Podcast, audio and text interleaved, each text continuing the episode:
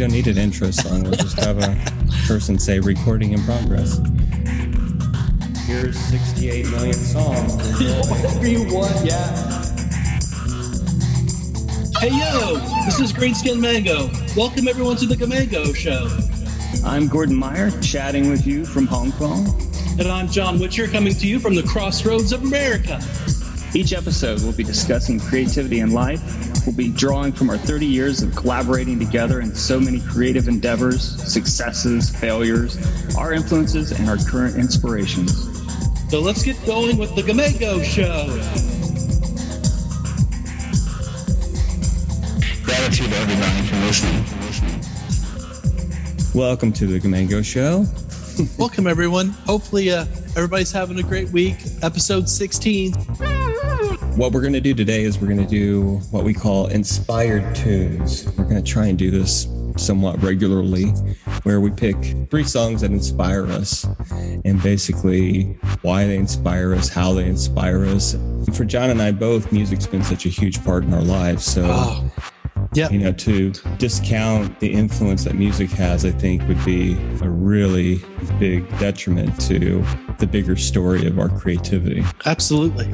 There's an undeniable attachment that we do have to others that have created music before us and taught us some of the lessons that maybe we don't learn from a classically trained course or um, I've taken professional music lessons just in different levels, but probably the biggest influence for me, the, the first biggest influence, the reason that I really got into music was Crazy Train and the, uh-huh. the Randy Rhoads, the Randy Rhoads tribute version, the live version, because mm-hmm. this is when MTV was in its glory day and the video was just absolutely amazing. And, you know, and then I hear this guy uh, playing this polka dot guitar. And I mean, he's just playing things that I can't even imagine, you know, just having picked up a guitar at 15, you know, just blowing me away listening to this guy play.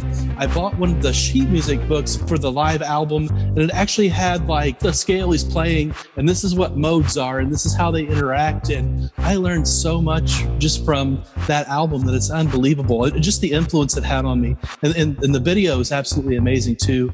I'd say that those videos are probably as big a part of why I'm playing as as anything. You know, you you see these people in front of these mass audiences, and you know, just just a segue into why I even started. I, I do a lot of ukulele with my comedy, and my ukulele's got the polka dots on it. If you ever wondered why, it's because Randy Rhoads. He, he was a huge influence in my oh. Life. I yep. see. I see. Oh, that's really great to know.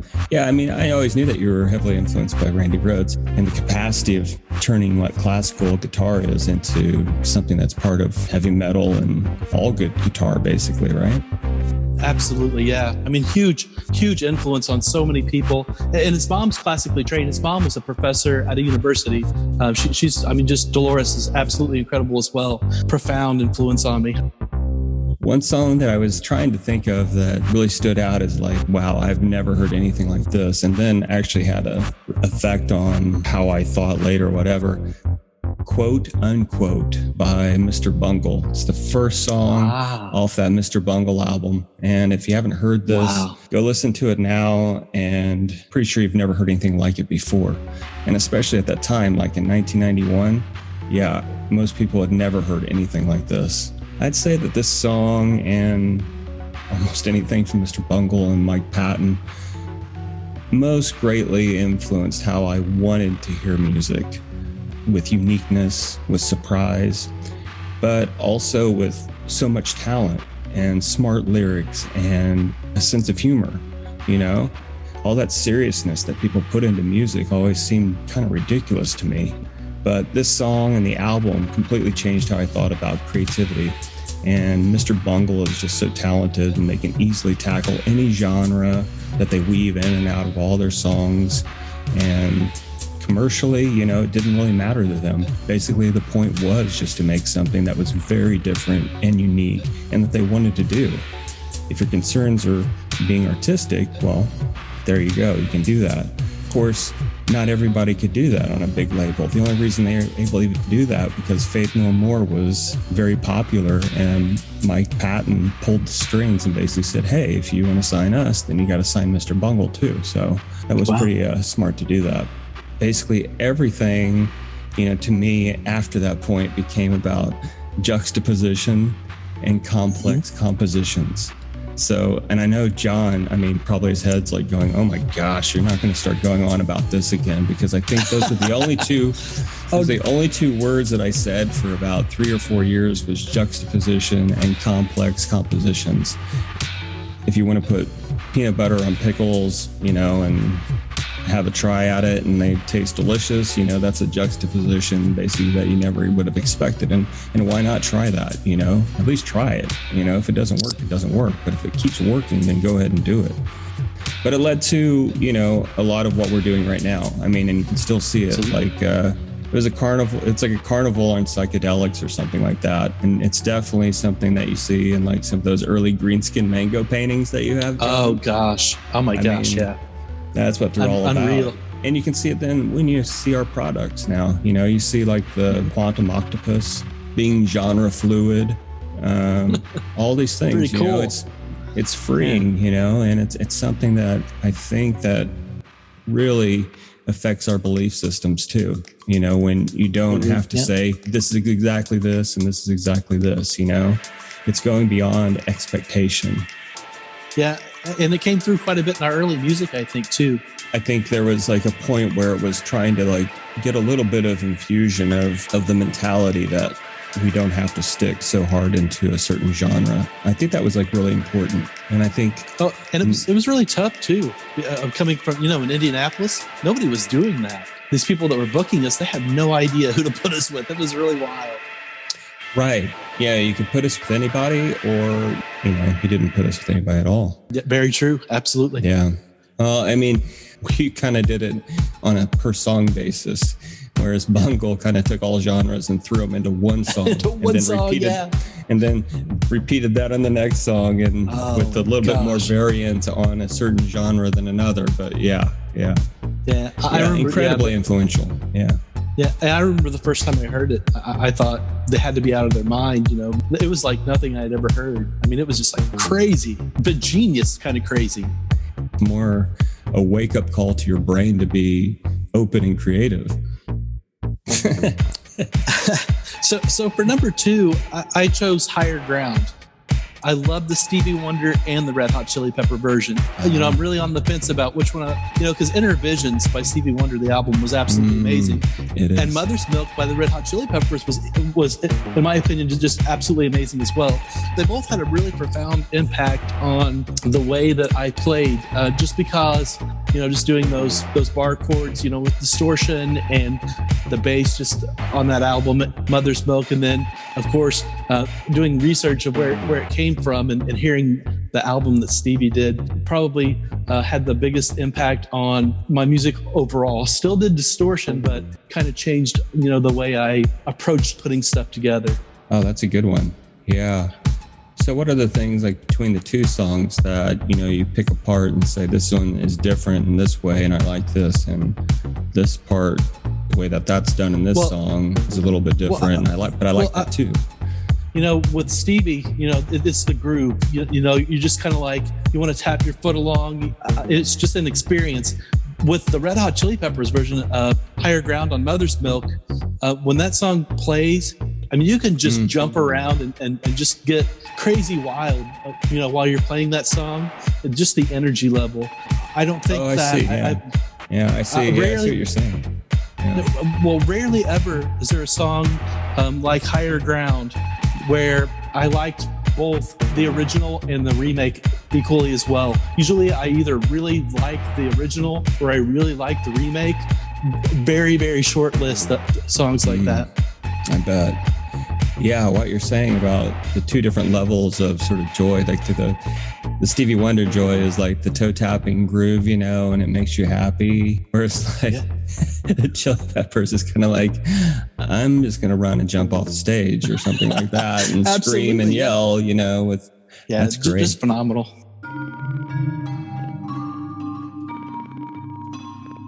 So for my sort of pop nostalgia, I go back in the time machine. I go to 1970. They long to be close to you by the Carpenters. Wow. Very sentimental because I remember this song very specifically being in the car with my mom driving and the song's on the radio and she was singing it.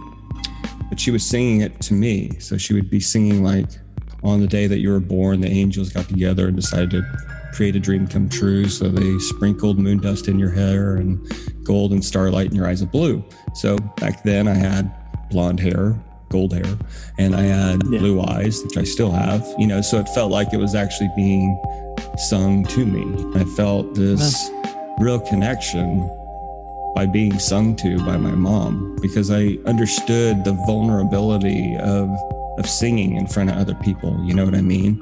Oh, sure.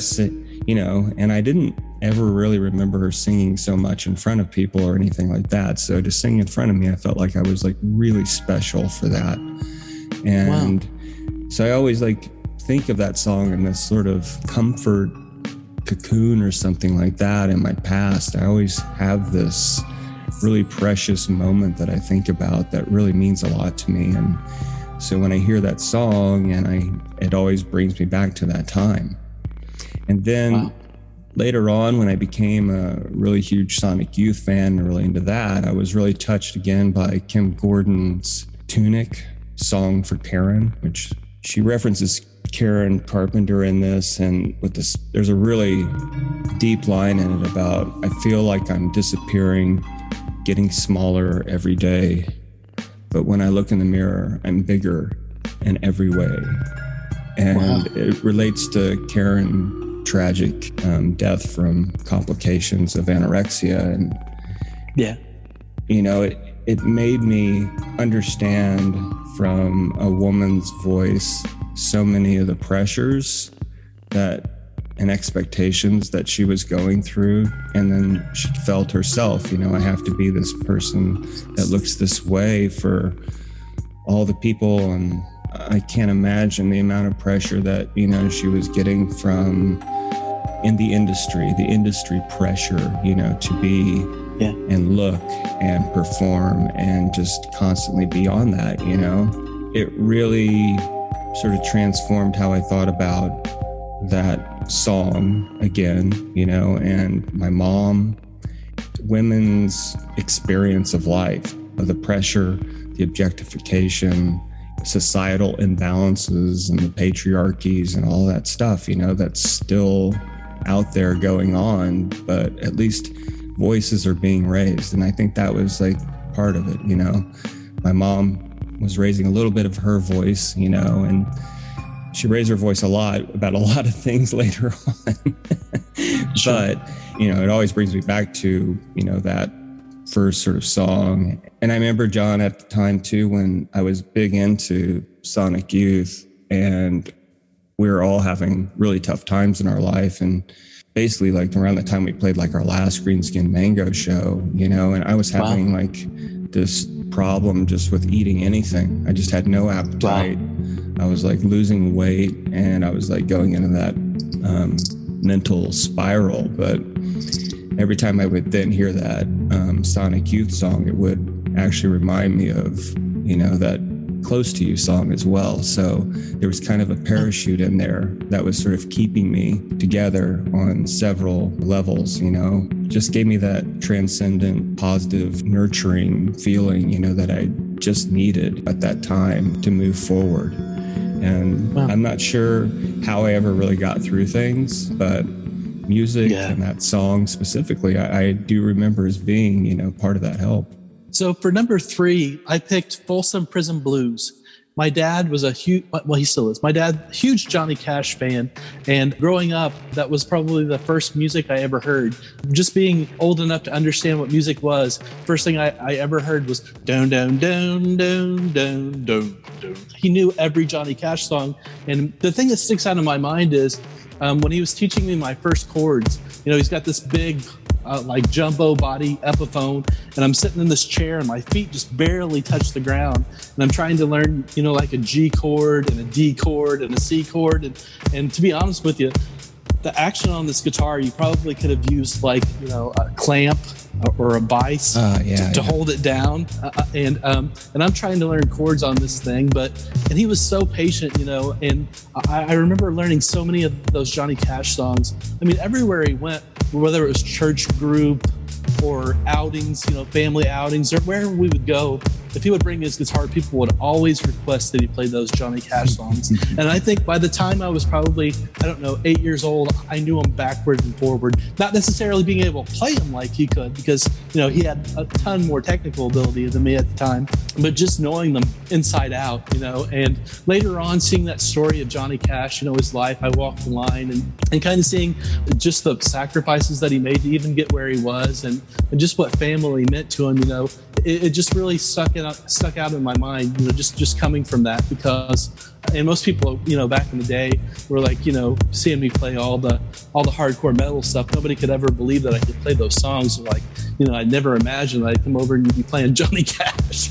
You know i was expecting more like metallica or which which i could play a ton of metallica stuff you know some of my my early stuff you know. I learned to play a lot of that Ozzy stuff a, a lot of metallica to get that to the technical kind of you know where i could play. But i mean truthfully a, a lot of those songs uh, just had like three chords. You know they play a lot with the capo, you know, move it back and forth. Where the one thing he told me when he sat me down and he started teaching me these chords, he's like, I'll buy you your own guitar, but you have to promise me that you'll take lessons and you'll learn to to read music and, and learn to do music, you know, beyond what I've learned because, you know, it's just really important to me. Uh, you know, he got me in lessons and um, I met so many neat people. Um, actually, my guitar teacher that I met years and years ago, who, taught me some of my early classical training and, and, things. Later on in life, I became a grant panelist in the Arts Commission, and he happened to be on the panel with me. It was just a really neat moment, you know, to to, to reunite after that many years. You know, really can't even begin to to describe how much that probably shaped, you know, even just my early, you know, my early beginnings. But wow, that's really great. That's so cool like one you're you're doing more than what your dad you know expected and then also with yeah. reuniting with you know someone that taught you you know on the same uh, it was, level it was, that's pretty magical it was neat. that's really great yeah you know i think one of the very first times that i pulled into your driveway to like meet up and I don't know, go hang out in your room and play songs or something like that. Here was your dad yeah. sitting on the front porch and he was just playing, and I know he was playing Johnny Cash too because oh yeah he sounds just like Johnny Cash. Oh my gosh, he you could, know what I mean? He could do it. He, exa- mastered, he could do it exactly. It was crazy. Oh my gosh, he mastered everything. You know, as far as the play. I mean, he. I mean, it was just like, oh my gosh, you know, like yeah. dad is Johnny Cash. You know, I didn't expect anything else from you either. You know, I figured, oh, you must know all these songs too. I didn't yeah. kind of jump to the conclusion that oh, you only know metal songs or anything like that. You know, I was like yeah. thinking you grew up with this. This is it. This is great. Thank you. Wow. So my life changing song is So What by Miles Davis from 1959 oh, wow. off of the yeah incredible album Kind of Blue. And it's easily a jazz staple. Not sure how obvious this is as inspirational or influential, but being that I wasn't trained as a musician and I didn't play an instrument, I wasn't really introduced to jazz in any real context until I was about 19 or so. And at the time in 1991, uh, the Chatterbox in Indianapolis was essentially a dive jazz bar. And not a whole lot of people were going to Mass Ave at that time. They are now. But it was mostly, you know, the artists, the musicians, you know, that were that were going there, not the not the mainstream and it was pretty amazing at the time because it was just such a, a few people. I do remember going there the first few times with some older students from Herron and then seeing some of the faculty there as well. And some of them were my favorite teachers. And one of them was Mark Jacobson, who really knew jazz. You know, he was really into jazz. And I always was amazed how he followed the jazz musicians who were performing there at the Chatterbox. And throughout the song, you know, I just sort of watch him and he kind of, you could tell by like how he, you know, moved his head and kind of like, you know, did little twitches and stuff like that, you know, with his face or with his hand or something. Like he knew these songs. And I would just be in amazement because I was like, all I'm hearing is just sort of improv noise of, of instruments. wow. you know what I mean? It's just like, I don't understand this at all. How is this a song that you groove along with? And like, you know, he just, he just knew that much jazz to know it so well because he was such an influence and mentor you know, on me, I went in to investigate some jazz music. So the band at Chatterbox had played So What? And the only reason I knew that is because the lead trumpet line in it, the way it plays, kind of sounds like it says So What? That is the only way that I could remember that song and the title. Wow. I went to the school library, dug up the album, and then I just like recorded it in the library onto a cassette. And that was like the first time I remember ever having that having that album and especially that song. And I remember, I, I man, and I bought that I think on every type of media so far. I, I've bought this at least like four times. You know it's like this it's like a song that like always like reverberates in my bones you know and it puts me in a place where i feel several things at once. First i feel really alive and like on the move and creative. It's like being on like the brink of some great idea or some creative thing that you're going to do and second is the mood which is feels dark and cool it's like one of those really late nights, you know, when you're out on the street outside of a club or a show and you're just sort of strolling, you know, in the bewilderment of the moment in the city at nighttime, like in New York or Chicago or Tokyo or anywhere, you know. Early in the morning and it's dark and that hush comes over this big city and you just feel like you're the only one alive while that energy sort of reverberates and recharges, you know, while everyone's sleeping. And it's just a powerful rush, you know, when that washes over you. And I feel that whenever I hear that song, it feels just like that moment to me. And the third thing, it's it's New York. It's Miles, you know.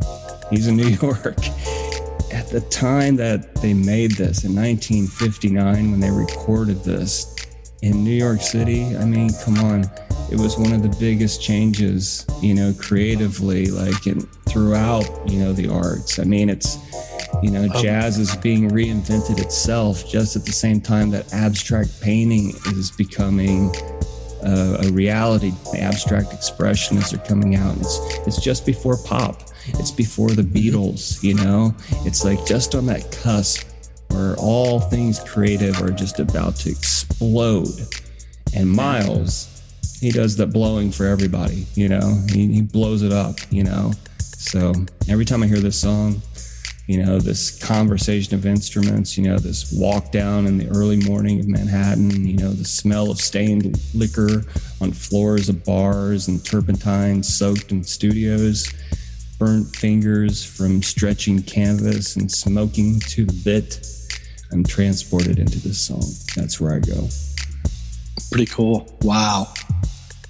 It's pretty cool, yeah, because I mean, jazz is like its own animal. I mean, it's completely different than any type of music. I mean, when I was in jazz band in high school, they told me blues and jazz had a, a, a baby and it was rock and roll. It, it's completely different. You know, not just anybody can play jazz. Have a hard time getting into a lot of jazz in the same oh, way that it, man. a lot of albums that well I mean I love it too and I have a lot of like jazz composers and stuff that I like and I listen to and stuff but you know it's it's when you step onto something else you know it's finding something new yeah. and finding something new that you can really relate to because it's not such an easy thing to like just pick up on some new artists oh, way yeah. of doing oh, something. You know what I mean? It's just like, hey, I oh, just oh, don't dig that guy's if I, sound. If know? I if I wouldn't have met you, there's probably no way I would have been in jazz band. The mindset I had, you know, I, I was very, you know, one track. I mean, when we talk about music influences, you're definitely at the top. I mean, seriously, because you know, because you, it would drive me crazy because you would come over and you'd pick me up and we'd ride around and you had this music playing in your car, and every time it was a different type of music and a different band, and you know whether it would be jazz or Mr. Bungle or Chili Peppers or Stevie Wonder or The Police, you know their punk stuff and the early stuff. It would just like drive me crazy. I'm like, oh my gosh, Uh, just the influences coming in from all the different directions. I mean, I can't even. Well, that's what makes this whole thing this exciting. That's why I, I like what we're doing now, making these inspirational tunes. It's our iTunes, our inspirational tunes. that's what I like about doing this and like keeping this series going, you know, once a month or whatever, so that we can like go back and like pick through some of these songs and talk about how it influences us and how it kind of influences everybody, you know. I don't know how often people are even asked, you know, hey, is there a band that you listen to or a song, you know, that you like? Because the choice is endless now. It's like oh yeah, people are just given you know Spotify or iTunes Music and say, here's 68 million songs. Enjoy. Whatever you want. Yeah, it was different when we were in high school. You know, you had to dig. I mean, I think that probably the first jazz when you when you kind of got me sparked in jazz um, was Artie Shaw. You know, mm-hmm. and, and, we yeah, can well yeah. in, in, future episodes we'll get into more and more. Yeah. yeah, and and the only reason I was like getting my jazz influence or anything like that was basically you know either hearing um, other artists who were listening to jazz, you know, hearing it in their studio or something like that, or just listening to it on the radio. That was it. You know, that wow. it was just clean slate enter jazz and whatever I can pick up, I pick up. I've met some people that are huge jazz enthusiasts and I just like mm. pick their brain of like, how can I get around thinking of it in this way or this way? And it's basically, you know, just be open. Just be open and listen to it. You don't have to like yeah. everything, of course, you know. Oh no. Just be open and listen. And if you can hear it and feel it. A critical mind, yeah. That's what you got an inspired episode once again. Yeah, absolutely fun, fun. I, I think I enjoy each one more and more. Yeah, putting things back and forth, having a guest one week, doing our own thing, maybe about our own story or something new like this, where we're just picking out songs that influence us. And maybe it's turning you on to these new songs or disgusting you with them. I don't know. Maybe Mr. Bungle's like not going to influence anybody. I, I don't know. All right. Well, Looking forward to chatting next week. Thank you so much for tuning in. All right. Have a great week, everybody. Keep listening. Yep. Thank Go you. Be creative. Become a subscriber to The Gamango Show Creative for Life and visit the podcast site for more links and info. You can also visit the website of greenskinmango.com for our awesome streetwear, eclectic music, and comedy. Go be creative. Be creative. Be creative.